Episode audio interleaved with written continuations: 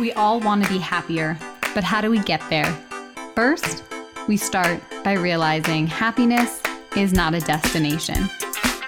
Being happy consists of micro action steps every single day. I'm your host, Brittny King, and I'm here to guide you along the way.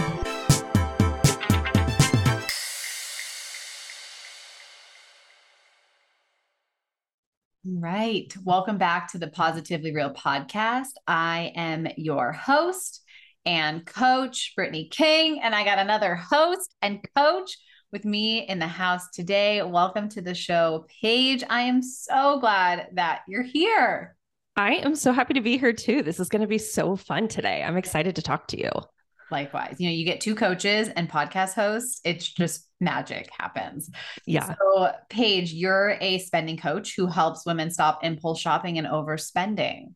I mean, come I on. Am. Tell me, yeah. tell me more about this because I think that this is a very, very important topic to cover today.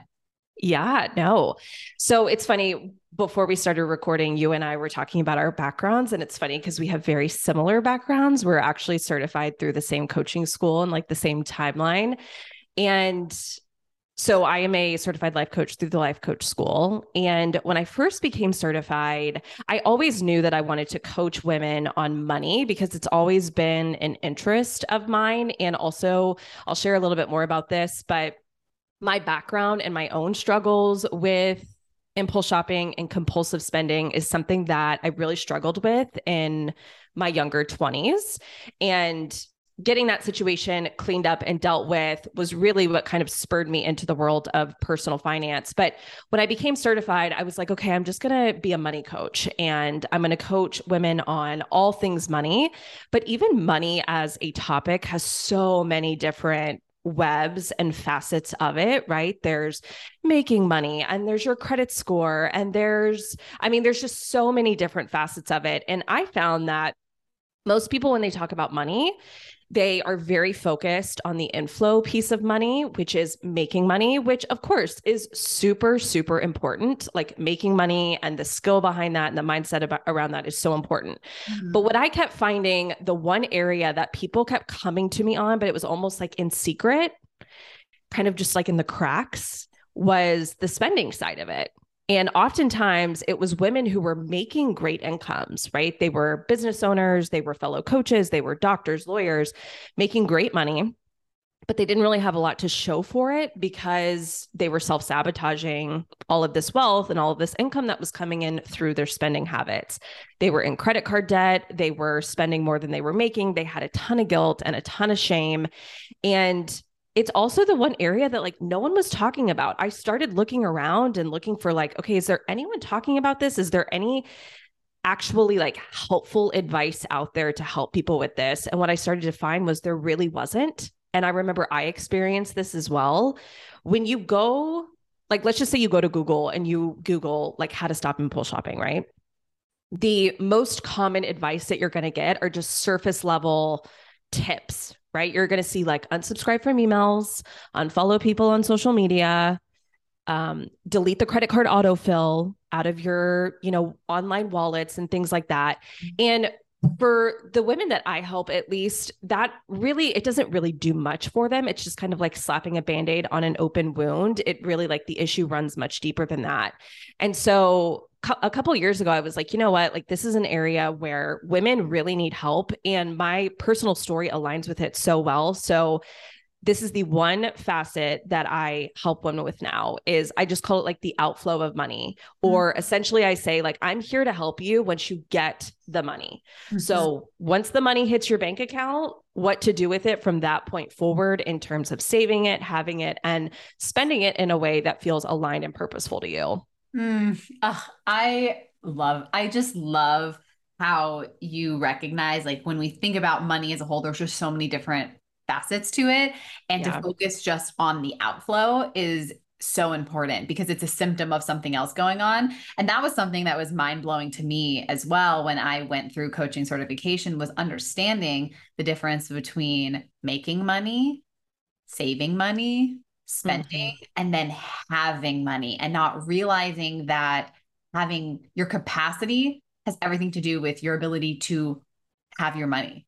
And yeah. I had this like aha moment in my own life when I made more money than I've ever had. And it was so uncomfortable that I ended up spending it because yeah. I didn't know what to do and I didn't realize it until getting into this work. So um, this is amazing. I love like what you specifically focus on. I think that that's so important and totally overlooked. So let's talk about the real reasons why we impulse shop.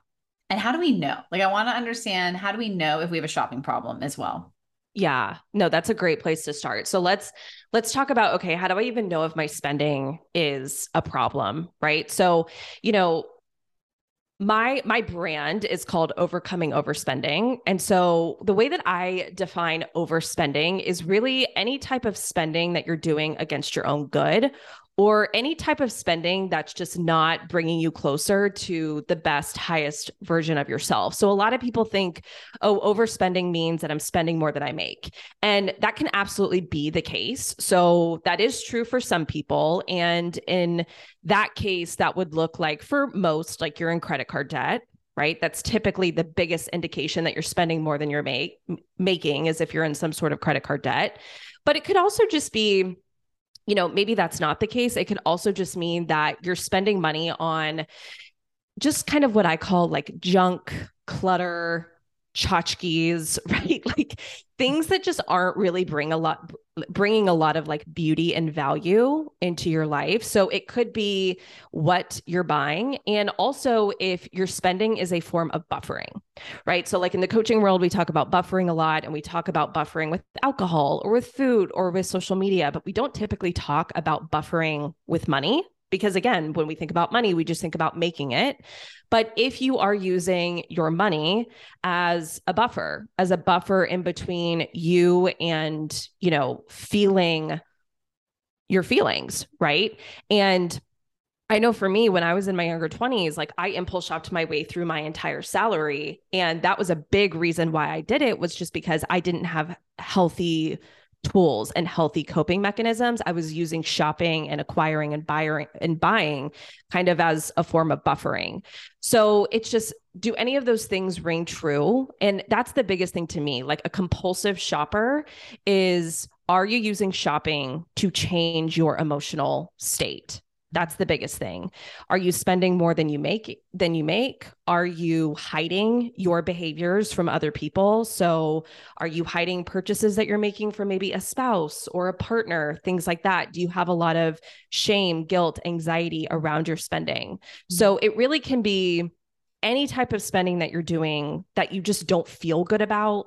You're buying things that aren't aligned you're using shopping as a coping mechanism, those are kind of the main things of okay, you're spending and shopping is a problem.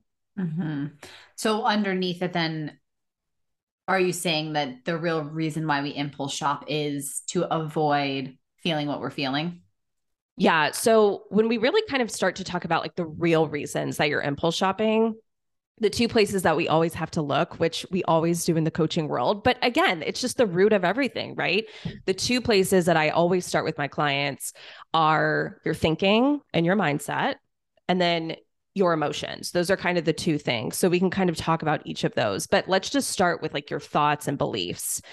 There's so much brain science and there's so much psychology behind our spending habits right?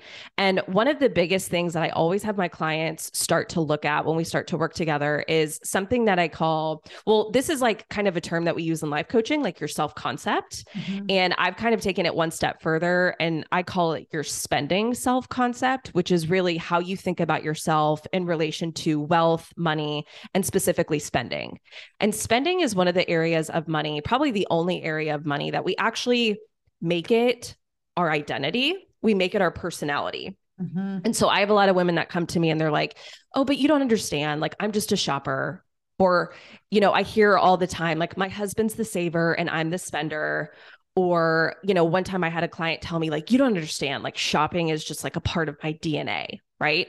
And so I'm sure you know, as a coach, and you probably see this in your clients, like, anytime something becomes a deeply ingrained part of our identity, our brain is always going to be working to live into that identity and to prove it true. So, the first place that I always have my clients start is okay, what is that spending self concept that you have about yourself? Like, do you have a spending self concept that I'm a shopper, I'm a splurger, I always spend, I always blow it, I can't be trusted with money?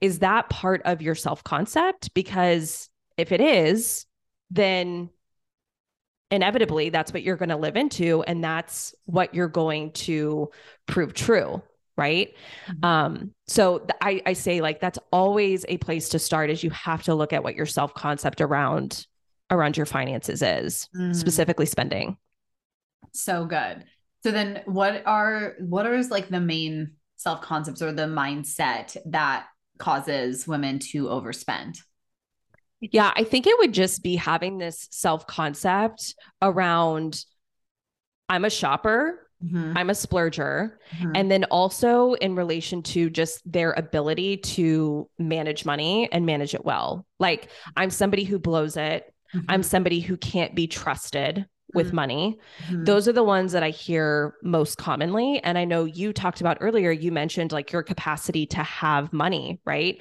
That's a huge component of it as well, because those of us who struggle, and I, I used to be in this boat, like a lot of us who struggle to have money mm. and just to kind of give you a little bit more context about what that might look like if you're like am i somebody who struggles to have money it's like as soon as that money hits your bank account it's right out the door, mm-hmm. right? Or even for me, I know I would already have the money spent in my brain before I even got it. So it was like before I was even paid, I already knew what I was going to go spend that money on. I mm-hmm. already knew what I was going to go buy but your mindset around it of like i can't be trusted i always blow it that plays into your capacity to have because when you're constantly like when you can't have money and you're spending it right away it's just another form of self-sabotage so your brain is just going to be like you're right we can't be trusted with this money. This is too much pressure. It's too much responsibility. It's too overwhelming. So let's just go ahead and spend it so that we almost can like relieve ourselves of that level of pressure and responsibility. And it sounds really strange. Like when we say this out loud, we're like, right. why would I do that? But ultimately, it's like your brain wants to revert to familiarity more than it wants to do what's best for your financial results moving forward. Right. Mm-hmm. So if you have that self concept of like, this is too much pressure. This is too much responsibility. I can't be trusted with this. Your brain's going to be like, I absolutely agree. Let's go spend it. Right. Totally. And that's why, like, I always give this stat because I think it's just, I think it's just mind boggling. There's some crazy stat that, like, 70% of lottery winners end up going broke, mm-hmm. 30% of them end up declaring bankruptcy. Mm-hmm. There's another stat that says like 80% of, of NFL players end up experiencing financial difficulty mm-hmm. shortly after leaving the league. So it's like you you you see this with people who come into money and it's almost just like their spending self-concept doesn't support their reality, right? Mm-hmm. Like their reality and their bank account says one thing and their identity is still rooted in something that that doesn't support their current reality. So working on that self concept and like identifying what it is and bridging that gap between those two is is huge. Yeah.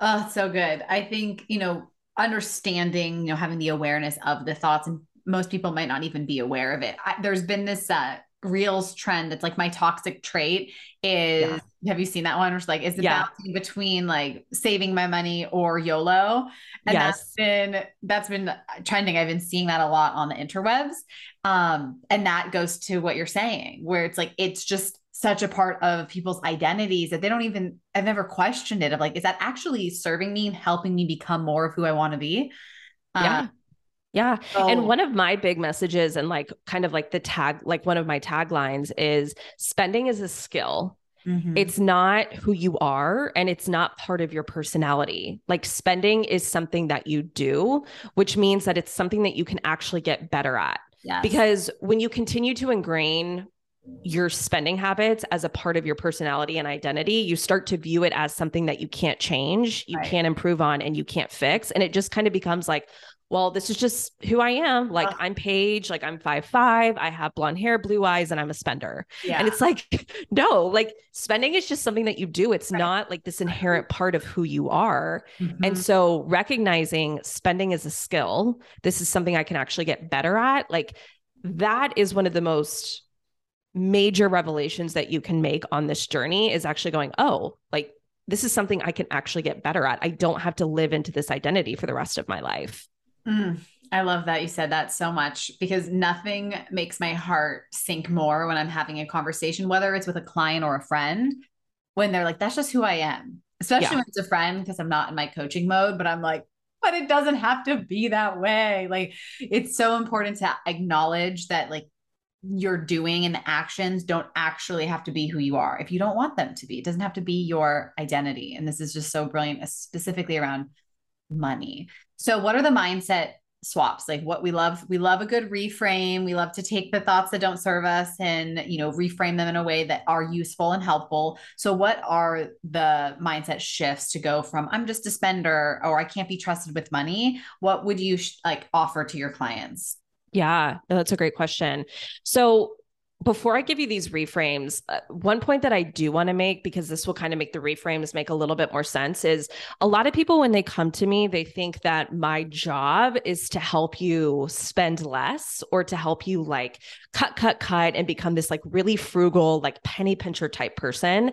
And that is like the opposite of my goal and of my message. And what I find with a lot of my clients is, typically for a lot of them they don't actually end up doing that much less spending from a numerical perspective it's just what they choose to spend their money on and how they're deploying their spending changes so knowing that a couple of my favorite self concepts that i have about myself now is one is i'm a really good saver and I'm a really good spender. Mm-hmm. So that's that's one of my self concepts that I have. Like I'm really good at saving money and I'm really good at spending money.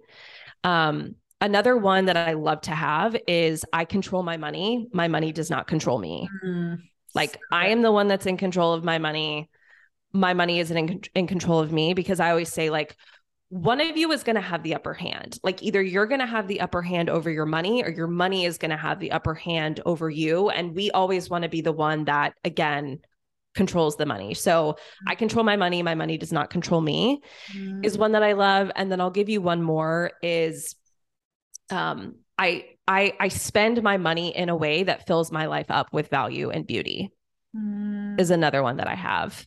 Because again, it's not it's in most cases it's not even about spending less and it's certainly not about your spending being this like guilt filled, anxiety ridden mm thing that you're engaging in. Like when you're spending in a way that's purposeful and that's aligned, it will feel the exact opposite of that. It will feel calm, it will feel grounded, you will feel just like kind of this ease mm-hmm. around it. And so when you're spending money on things that you truly truly value, that is a self concept that you will start to build is like I spend my money on things that I value and that bring beauty and purpose into my life. So those are some good reframes to start with. Oh, it's such good reframes. And I think that it's so it's so important to highlight that. It's like not about not spending.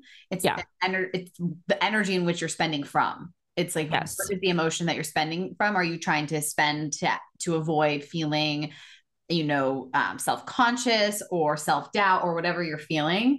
Or are you spending from a place of love? Are you spending yeah. from a place of calm? It's so yeah different. You know, something yeah. that I've noticed within myself is I am a personal development junkie. I love programs, I love courses, but lately I've had to check in with myself and say, like, what do you, what emotion are you trying to find by purchasing this next course?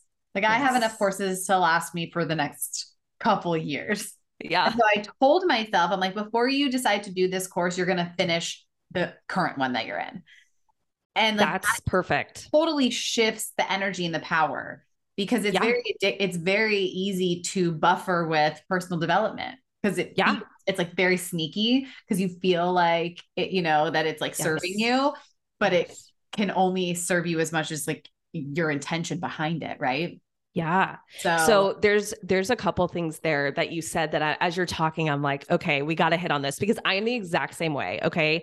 So a couple things. So one, I call this your money loves, like as you're talking about, mm-hmm. you know, having like this love for your money. But one question that I think is really important that you give some thought to is what are the things that you love to spend money on? Mm-hmm.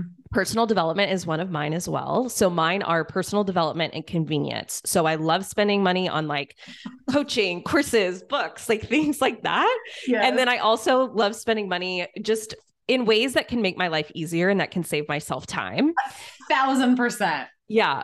But I will say this to your point, one thing just to kind of keep an eye out for is something that's called aspirational spending. And this is the type of spending that pretty much every human being on planet Earth is guilty of, like myself included. So I'm going to explain this to you and you're going to go, "Oh yeah, like I for sure, for sure do yeah. that." And so this isn't this isn't like don't use this as an opportunity to beat yourself up about it. This is just bringing awareness to like, "Hey, this is something that I do. Let's just be more conscious of it moving forward." But aspirational spending is spending our money because we're we're aspiring to this like future version of ourselves.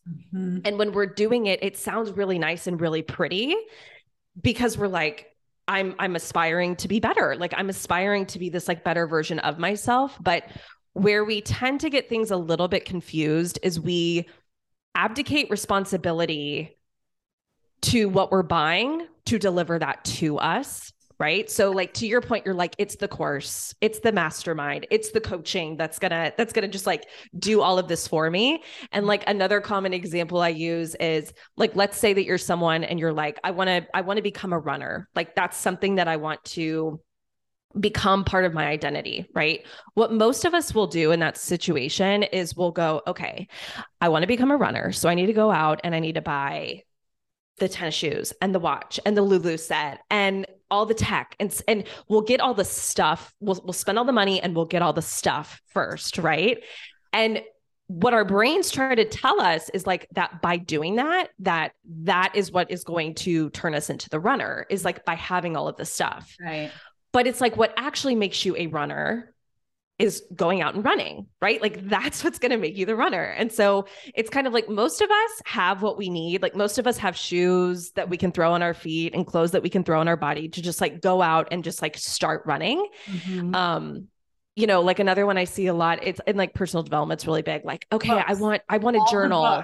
I call yeah, like the, books, the journals, things like that. Like, the books, yeah, only like, I want to be someone who journals, right? And so we'll go out and we'll buy like the $60 journal, thinking like, well, once I have this $60 journal, that will motivate me to start journaling. And then what happens? We never start journaling. Yes. So my big thing is like, get get yourself into the mindset and get yourself into the practice of like reminding yourself that to your point, the identity is what you want. The feeling is what you want. Like what you're really after and what you really want is like how you think you're going to feel mm-hmm. once you identify as a runner or once you identify as somebody who has this like morning routine. And so to your point, the question becomes how can I create that right now with what I already have. Mm-hmm. And my rule of thumb is give it 30 days. Like yeah. show yourself that you can be consistent in the behavior and in the activity for 30 days. And then if you are at that point, it's like, okay, now I can go out and now I can get all the stuff to support this identity that I'm forming. But we think that by buying all the stuff, that that is what is going to just like inject this identity oh. into us which like it does for like a split second right yeah. like it does like it does like very temporarily and then we're yeah. like the next day we're like off to the next thing totally it's very fleeting and that's what i always say about motivation i'm like don't depend on motivation because it's like the most fleeting emotion to depend yeah. on right to get you the result that you want but i love that you brought that up because i i mean i see it all the time i also see it again on instagram with so many reposts like people post memes and like things on their story and it's like that's an aspirational post like reposting it doesn't mean that you're living it. And mm. it's like that check-in i think is so important yeah. because it's like who you are in now not the thing not the post not the words that make it you. So yeah. that, that i think about that with a lot of the books. I've done that with books too because i love i love personal development books. And again i'm like honest i'm like i'm going to get through all the books on my shelf before i buy the next yes and that just like feels really good too because it just puts you back in control Totally. And I think that learning to practice constraint with the things that we buy is one of the most undervalued skills when it comes totally. to money.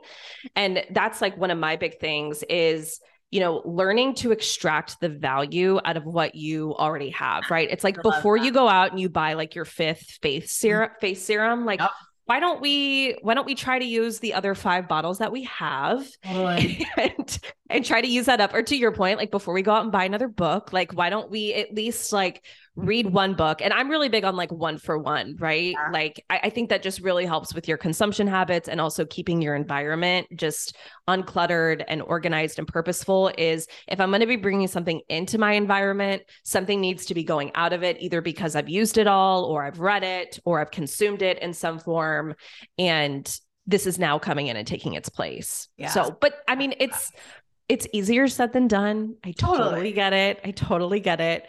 It's an art, like it's something you got to practice, yeah. but well, I love, I mean, it is a skill set. I mean, we're not taught yeah. things. And depending on how your parents raised you around money, which my, I had the worst relationship with money because of how it was talked about with our family, like everything that everything that my mom and dad would ever fight about in the divorce was always about money. Mm-hmm. So I had such a money wound. I didn't realize it until I read the book, You're a Badass at Making Money. I like mm-hmm. uncovered all of the things.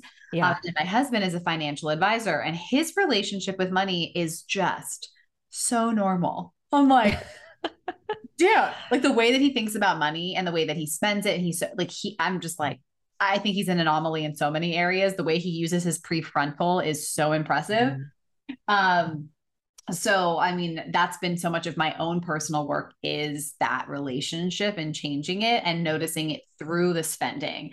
And yeah. to your point uh, i've been doing this with hair products.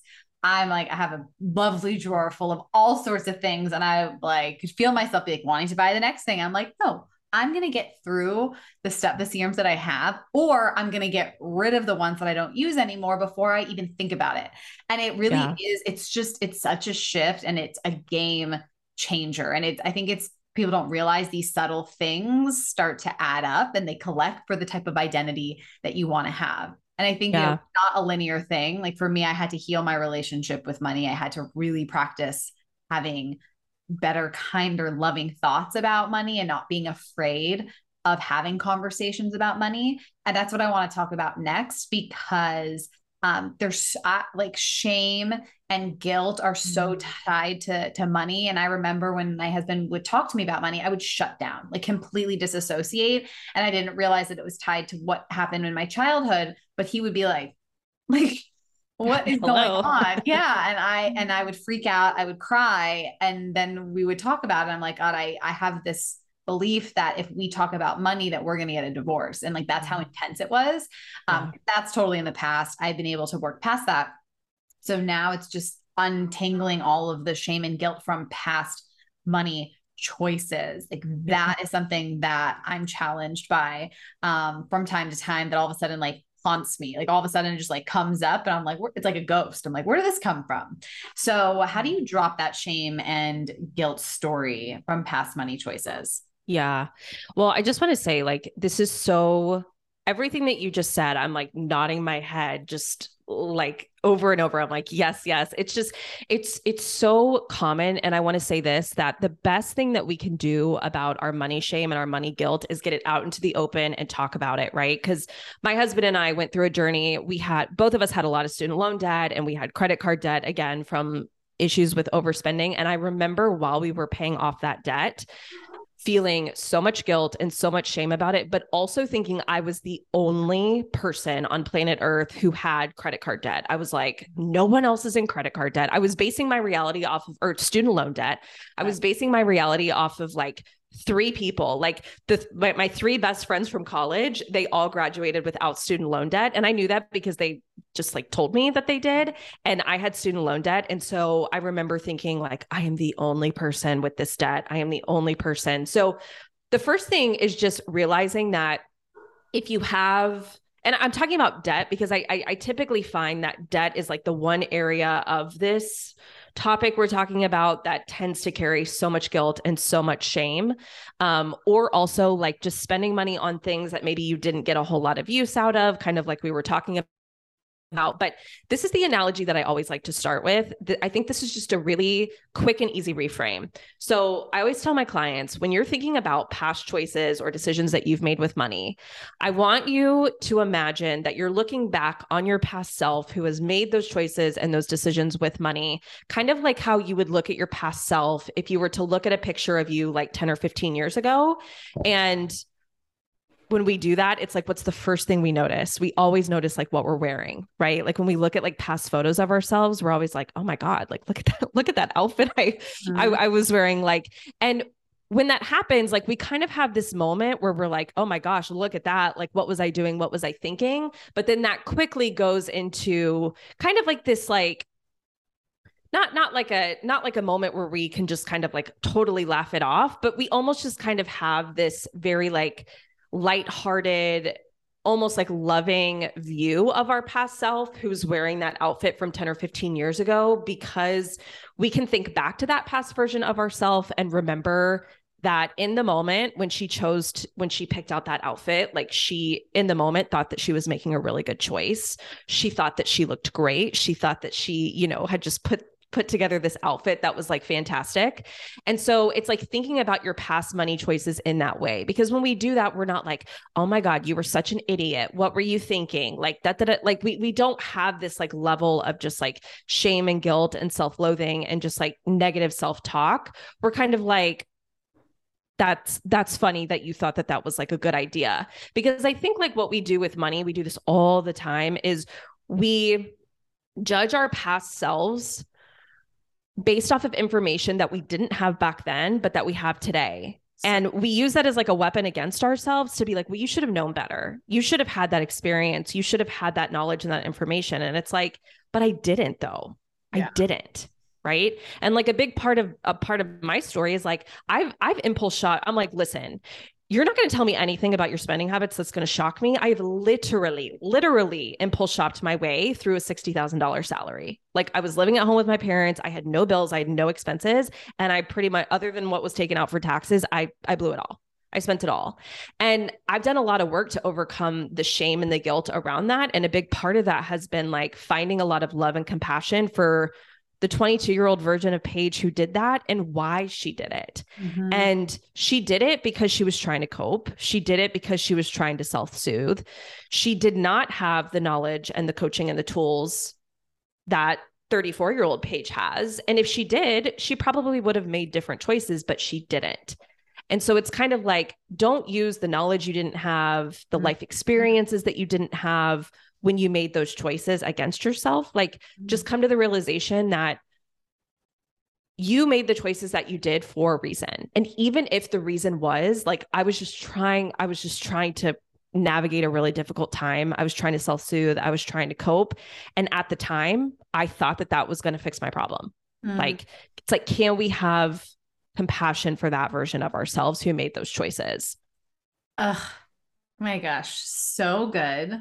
I love that so much because I like even just saying that i think being able to speak it out loud is everything right because shame mm-hmm. can't live in the dark right and like and yeah just normalizes the things that you didn't know when you were going through yeah. the experience and i'll share because one of the things that i i think that i had a really hard time and I, i've been working on this and and doing that maybe not even consciously of like having a practice of it but loving the past version of myself that didn't know any better and like had did what she needed to do at that time to self-soothe. Right after i had ellie after my maternity leave i gave myself a maternity leave. I was so terrified about my business. I like didn't know you know how to get back started going through postpartum having postpartum anxiety in a very very vulnerable state do not make decisions about your business when you're in a vulnerable state. I didn't know that then. I thought that I was talking to someone that I could trust, that was a mom that ha- understood me, a business coach, and totally got taken advantage of. I spent $12,000. Mm.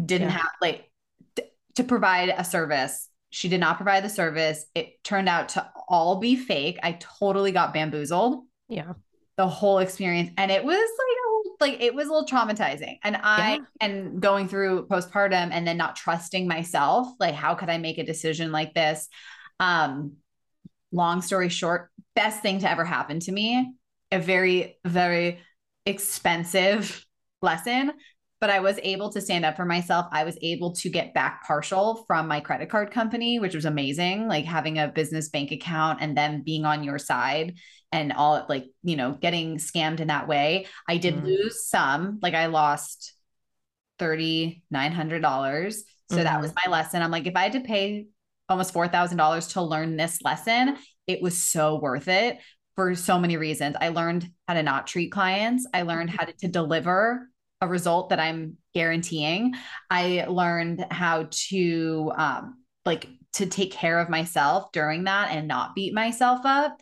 And that was, I didn't have that skill set because the mm. shame and the guilt was just deep. And especially during oh. postpartum when your emotions are just all over the place. But I didn't know any better. I was in such a vulnerable state.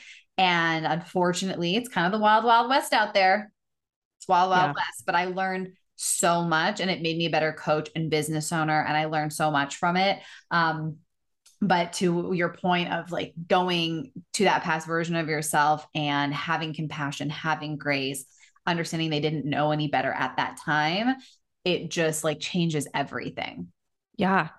I, well, first of all, thank you for sharing that because I'll be honest, like I do a lot of these interviews and not very many people are willing to kind of like put their cards out there. Mm-hmm. Right. Because I mean, again, like when, when it comes to money, I, I feel like this is another thing that plays a lot into the shame and the guilt with money specifically is because when we think of money, we think about it as a very black and white, very rules driven resource, right? Like when you learn about money, the first thing you do, or the first things that happens, is you don't learn about the energetics of money. You don't learn behind, like, about the mindset of money or the emotional component of money.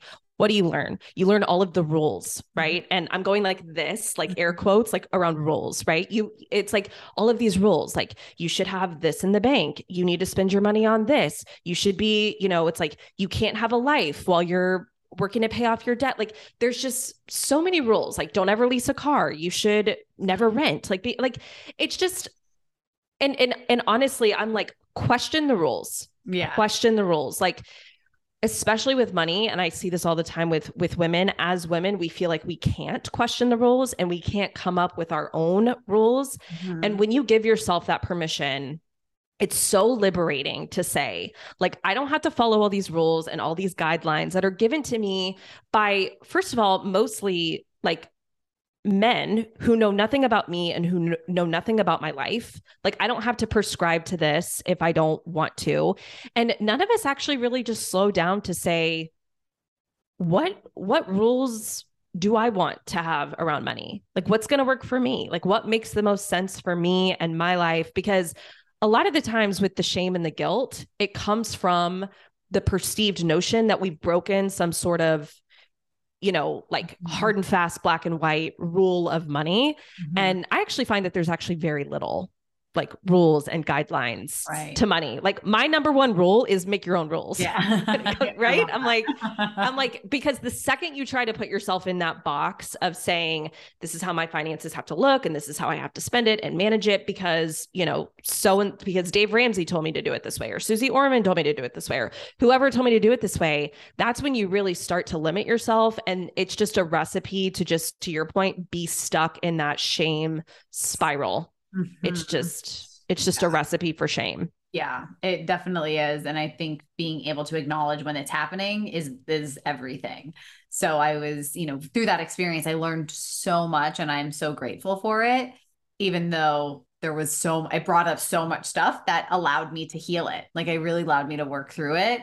Um and yeah, that it was yeah just and some life lessons are just expensive to learn. Like i i say this too i'm like i paid i paid $60000 to like learn a very very very expensive life lesson but i think that's just how our brains work is like it wants to focus on the 60000 or it wants to focus on the 3900 like it wants to focus on what we've lost instead of focusing on okay but look at all this stuff look like look at all this goodness and these life lessons and things that came into my life that probably wouldn't have otherwise. And even though a lot of those things are like intangible things things like we can't touch them and feel them and like show them off to other people they are undoubtedly super super valuable so it's like nice. some life lessons you honestly just have to learn the hard way and you have to learn the expensive way yeah. and and that's, that's just how it goes. Yeah. And I and I think that's that's exactly how I looked at it after working through the initial shame of it is being able to look at it from that. And it's just so empowering because yeah, yeah that was the best lesson, expensive lesson, but the best lesson that I could have learned last year. Um, I know we're wrapping up soon, but I do want to talk about the social media, most social media, the impact social media has on why we overspend, because yeah. I think that has something I, I've had clients that they're like, I bought this new thing and I got targeted on Instagram and da da da. And I'm like, it's you know, we always want to look at the why. Like, why why do we feel like we need to buy the the things that are coming through on our ads on social media? So I do want to touch on that before we wrap up. Yeah. So I'd love to. T- I'll I'll kind of share the why, and then I'm going to give you guys like just one good tip that you can yeah. use for that really has helped me stop doing so much shopping on social media. But I think that the why really comes down to that and I feel like we all kind of know this, but it's like social media is a highlight reel. People show you what they want you to see, and people are only going to show you the best, the most beautiful, the most highly curated parts of their lives, right? But I think that when we just get into the mindless, numbless scrolling of social media land, it's like logically we know this, but when we're in our downstairs brain of just like scrolling, we kind of forget that. Mm-hmm. right mm-hmm. and so you know seeing like a 3 minute clip of someone who's like a day in my life video uh, just like a, like a 3 minute clip I think, like we talked about, I mean, really at the end of the day, all of us just want to feel better. We just want to be happier and, and feel better than we do. And I think because we live in consumer culture, which is not new with social media, that's just the world we've always lived in. But one of the biggest foundational messages of consumer culture is that stuff and products and things will make you happier, will fix all of your problems. Like that's just the world that we have all lived in our entire lives. So when we get on social media and we see a highlight reel of someone's day, we see 3 minutes of somebody's, you know, 18-hour day, and in the video they just look so happy or so confident or their business looks so successful. This isn't really happening consciously, but like subconsciously we're like well i want to feel like that right? Like and we and we project. We take this is just something that our brain does right? Projection is we take like this 3 minute clip and we say well this is how they felt in this 3 minute clip which must mean that's how they feel all the time. Mm-hmm. And if they feel that way all the time, I want to feel that way all the time because I don't, because you're over here being a normal human being living your 50 50 human experience. Our brains automatically make that correlation to okay well if i want to feel that way as well i need everything that they have because our brains are just trained to correlate the things that are in our external world to how we feel. Mm-hmm. Right? We just make that correlation and the, the connection between those things like super super quick and super super fast. And social media like i feel like we've always had this problem but social media has just poured gasoline on an open flame and just made it that much worse not only because a we have more visibility and more transparency into people's everyday lives that we just never had before. I mean you can go on tiktok and like see what's see somebody's ice cube collection, right? Somebody's like, restock my ice cube trays with me. And then you start thinking, well, I don't I don't have I don't have ice cube trays that look like that, right? You're like, well, I need to have 15 ice cube trays. Like, so it's like just these like little tiny details of like people's lives that we never saw before. Right. We get to we get to see now. And it's just like, and then of course, what happens at the end of every one of those videos, they're like, restock my ice cube trays with me. And if you want these ice cube trays, just go to my Amazon storefront. Mm-hmm. And they're they're all right there. And you're like, well, okay. So it's just it it really all comes down to like us wanting to feel better and we see these people on the internet these strangers on the internet that are giving us just this small snippet of their day but again our brains project that's what they're designed to do and we just so closely associate they look happy, they look successful, they look like they're in a fulfilled marriage. I want that for me. So what's the solution? I need to go out and make my life look exactly like theirs. I just need to go create a, car- a carbon copy of that person's life mm-hmm. and then I will get to have the same emotional experience that they're having. Mm-hmm. Let me just go to their Amazon storefront or their like to know it page and just, you know, buy, buy, buy all the things. So we've always done it. We've always compared. We always will. Our brains are just wired to do that. But social media has just made it, it's taken the comparison to a whole new level. And it's just made it incredibly easy for us to go out and, again, hit copy paste on someone else's life.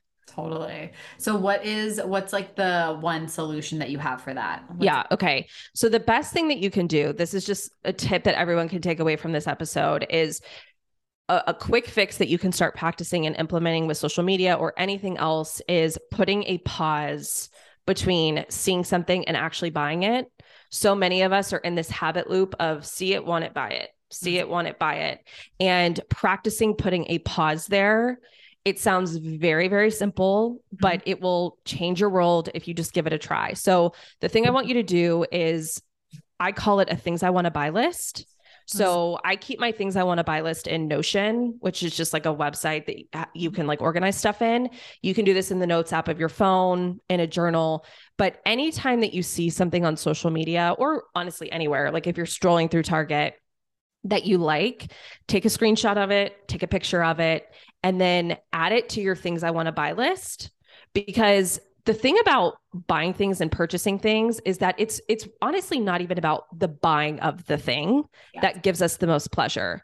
It's about the anticipation mm-hmm. of it, of getting to buy it. That's what dopamine is. Like dopamine is the anticipation molecule. Yeah. So when you can give yourself a pause in between seeing something and buying something and you add it to your things I want to buy list, the act of doing that, when you get to add it to your list, it's still going to give you that hit of dopamine that you're actually really seeking.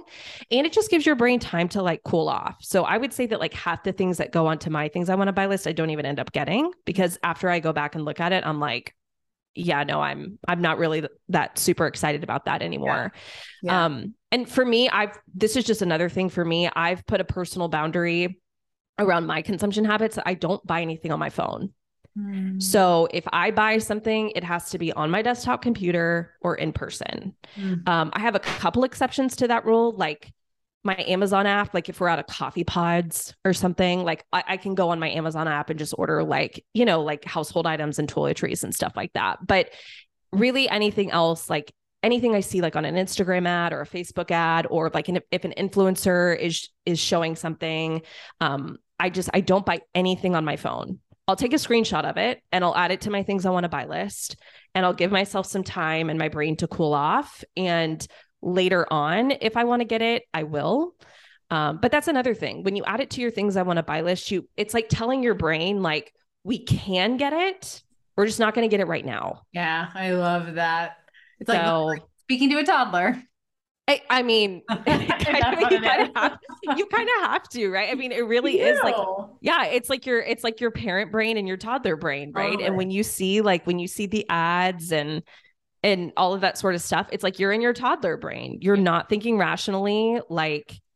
You're you're you're like the dopamine is flowing, like your brain is lighting up like a Christmas tree. You're in that emotional part of your brain, like mm-hmm. logic and reason are really really low. And so that's not the place that we want to be making our purchasing decisions from. So when you can add it to that list, you allow yourself to go into that place in the future when you do decide to buy something.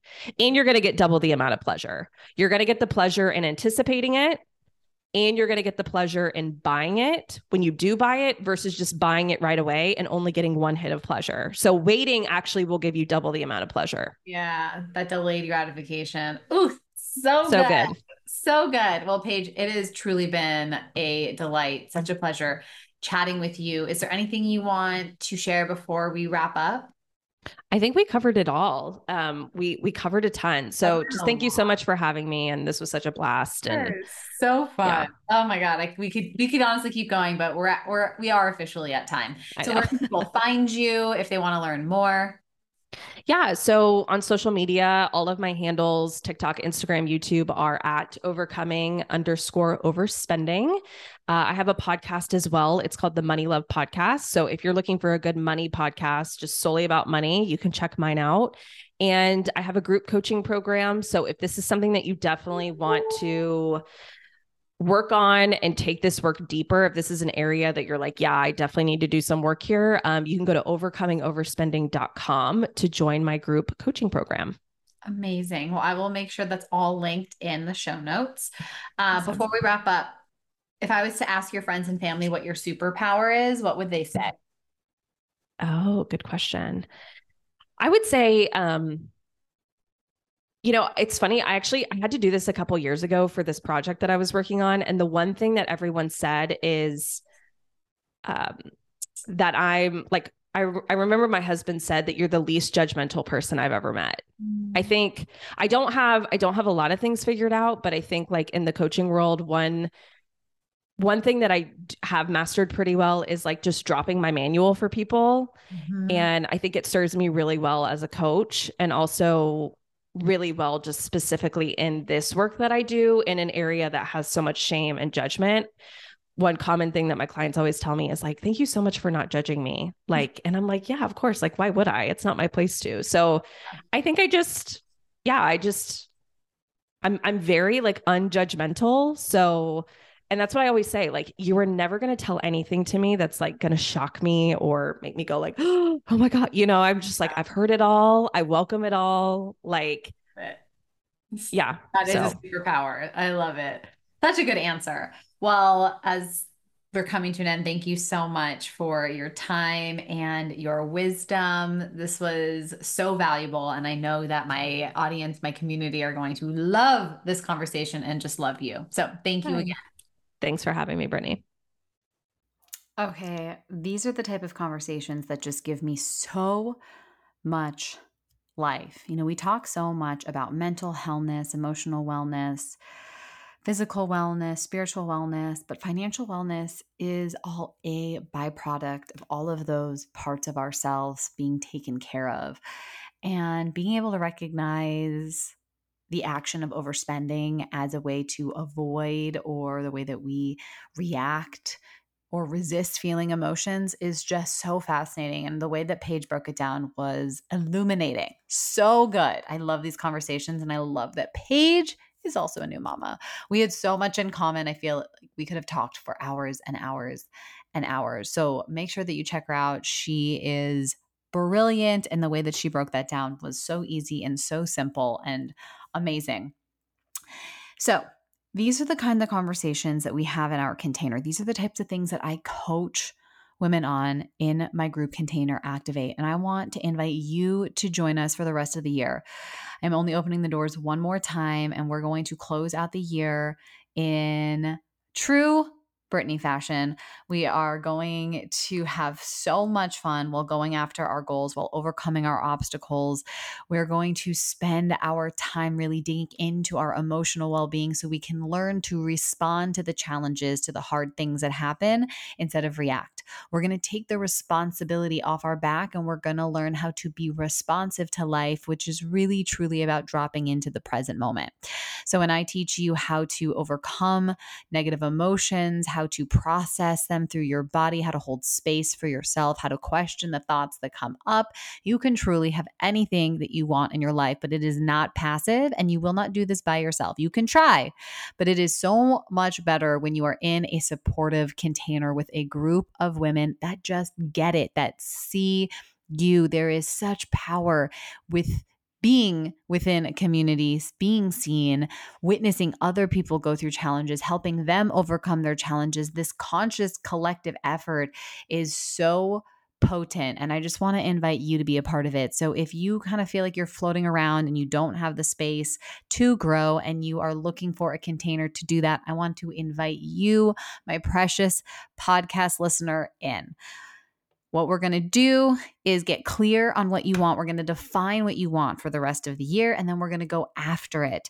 And yes, there's going to be roadblocks. Yes, there's going to be obstacles. The holidays are full of obstacles. They're full of challenges, but that does not mean that we have to stop our growth because of it. We can grow even more because of it. So if you are interested, please sign up for the waitlist so I can reach out to you personally so we can set up a call to make sure that I can support you in your goals so you can join this container for the rest of the year. So sign up in the show notes. I'm here to support you. All right, my friend. Thank you so much for your time. Thank you so much for listening to this episode. I am so grateful for you to have you be a part of my community. As always, please send me any questions, any feedback. I am here to help you grow no matter what season you're in. All right, until next time, remember to love yourself, own your happiness, and let your light shine because you are so worthy of it, my friend. Until next time.